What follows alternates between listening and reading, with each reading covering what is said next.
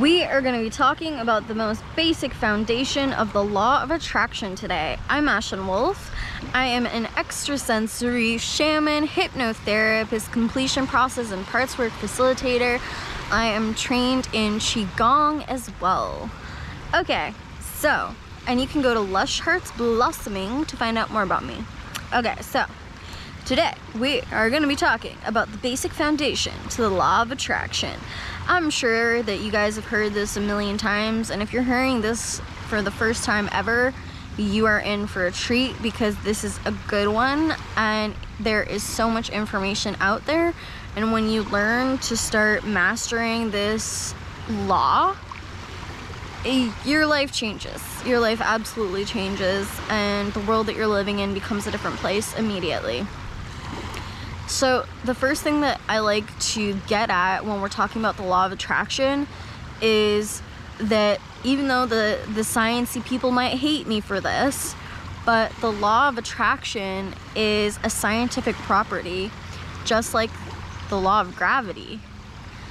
Um, and there are actually different science experiments that are in quantum physics that are beginning to prove the law of attraction for example, different scientists like Albert Einstein took place an experiment in an experiment that realized that the results of the experiments were altered depending on what scientist was observing it and how that scientist was observing it. So the world was responding to their consciousness. The physical world was responding to their consciousness and changing based off of it. Okay, so what is this property that is the law of attraction? First, to understand the law of attraction, we have to understand oneness. On a universal level, all is one. Let's take the sun as a representation of source energy, of source consciousness, of this energy that is all of us, that is all of existence, that is wholeness, that is oneness, that there is no difference at its core. Source decided that it wanted to learn more about itself. It wanted to understand itself, and in order to understand itself, it needed to look in a mirror. It needed to look in a mirror to see something other than itself. Because if it all is one, how are you going to understand yourself? You have nothing to compare yourself to. So, in order to understand itself and learn about itself, it decided to create an experience of other from that oneness. And so, let's skip a couple steps all the way to the physical dimension. The sun is still inherent in the soil. The sun is still inherent in the plants on earth. The sun is still made up of the water. The sun is still made up of the air. The sun is everything. That sun is streaming into me. There is a stream of sunlight coming in through me that is my soul there is sun coming out through the cells of my being and through my body and through my physical expression. That energy is at the basic core of everything that is. And that is the same basic universal energy within all of us.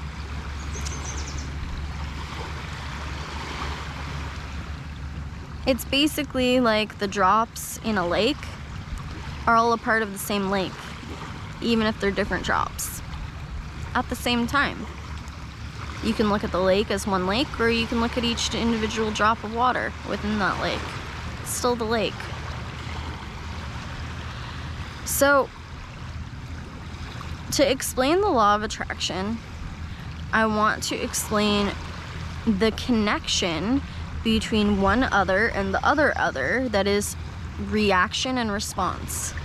I want to explain to you how, through laws of understanding that we can learn more about ourselves and source, can learn more about itself through the connection between one other to another other that is a response.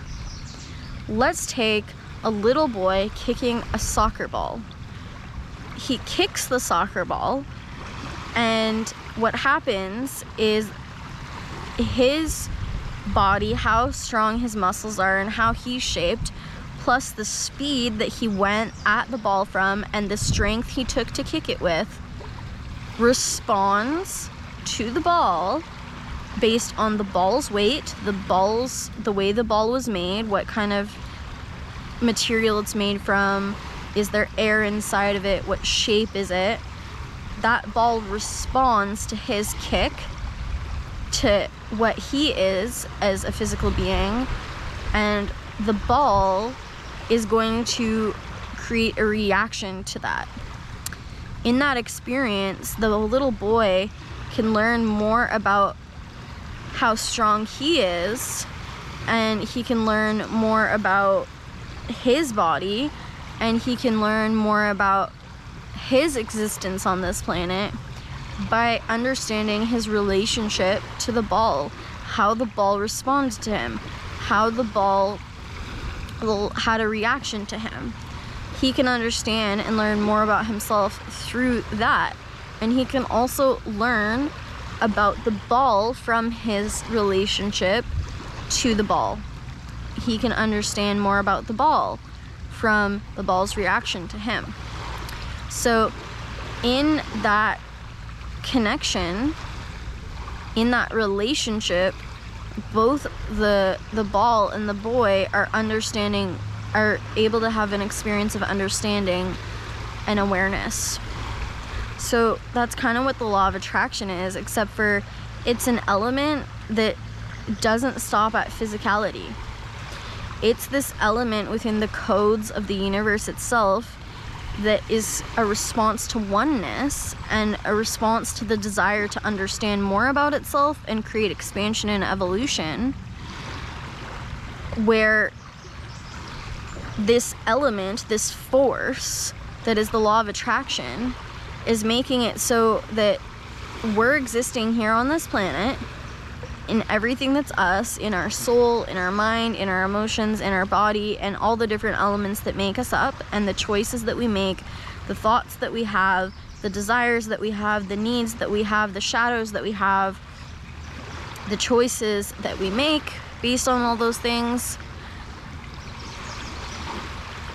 All of us is responding to life, to and life being humanity, the different elements of life, right? Like the different physical things in life. A chair is a part of life. Um, uh, my relationship and response to this chair is a part of life. My relationship and response to my shoes is a part of life. When my shoes get muddy, that's a that's a physical response that happened in my life because my shoes reacted to the mud in my choice to go walking in the mud.